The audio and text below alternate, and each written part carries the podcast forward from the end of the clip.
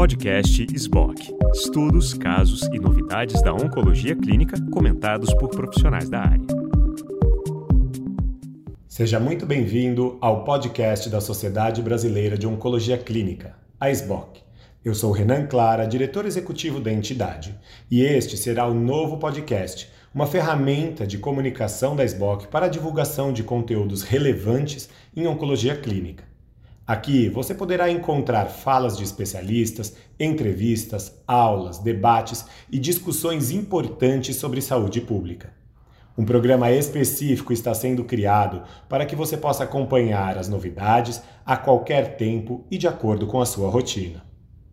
Ouça agora o nosso primeiro conteúdo o Dr. Rafael Calix, oncologista clínico e membro da diretoria da SBOC, trará informações importantes sobre o coronavírus e a doença Covid-19. Aproveite! Olá, este áudio está sendo gravado em nome da diretoria da Sociedade Brasileira de Oncologia Clínica como um meio de informação para os pacientes em tratamento para o câncer. Neste momento, a gente está vivendo uma epidemia pelo coronavírus e uma das populações mais suscetíveis a infecções mais graves pelo vírus é justamente a de pacientes com câncer. E o que acontece é que pacientes com câncer frequentemente têm um sistema imunológico é, um pouco menos ativo e menos capaz de combater infecções. E isso ocorre principalmente entre pacientes que passaram por transplante de medula óssea, entre pacientes que estão em tratamento para leucemia, linfoma, mieloma múltiplo, ou seja, doenças ou cânceres hematológicos, mas também para aqueles pacientes que estão em tratamento com quimioterapia tradicional. Temporariamente, a imunidade desses pacientes cai.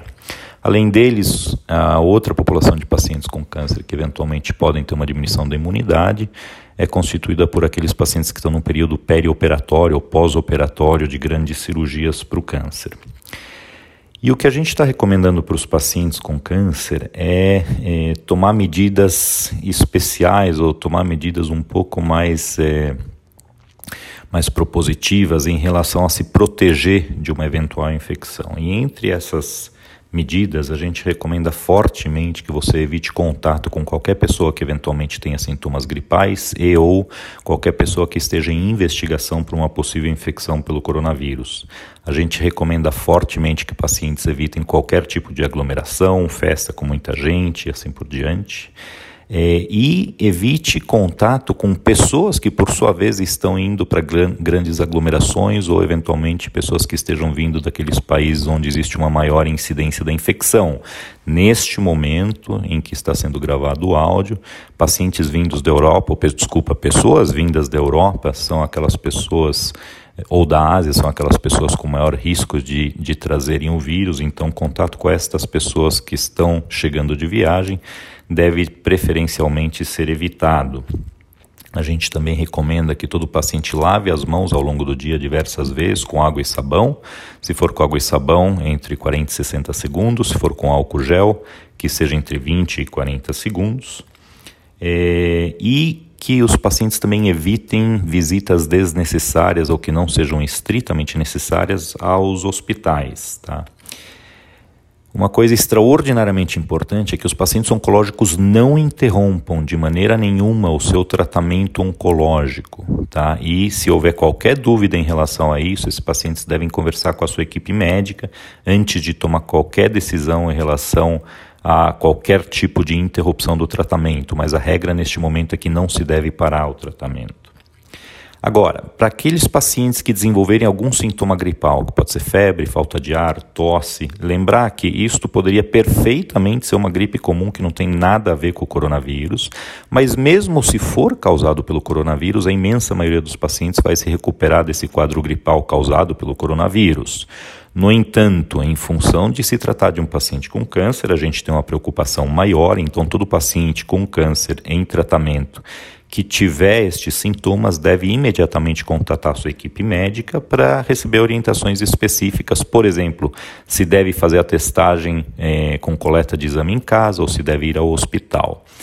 Caso você não consiga uma orientação diretamente dada pela sua equipe médica, você deve sim se dirigir ao hospital, no caso de ter esses sintomas, como febre, falta de ar, tosse.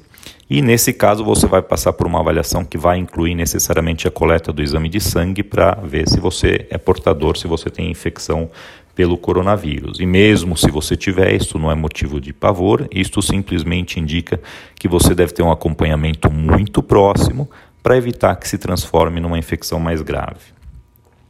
A maioria dos pacientes com coronavírus, mesmo pacientes com coronavírus é, em vigência de um câncer vai melhorar dos sintomas como se tivesse sido uma simples gripe. Tá? É, obviamente que esse é um, um processo de informação ainda é, que está crescendo dia a dia, então a gente recebe toda hora novas informações e a Sociedade Brasileira de Oncologia Clínica assume a responsabilidade e assume o compromisso com você, paciente, de transmitir qualquer nova informação, qualquer novo conhecimento que seja adquirido aí ao longo das próximas semanas em função da disseminação dessa infecção pelo coronavírus. Em nome da sociedade, muito obrigado e obrigado pela sua atenção.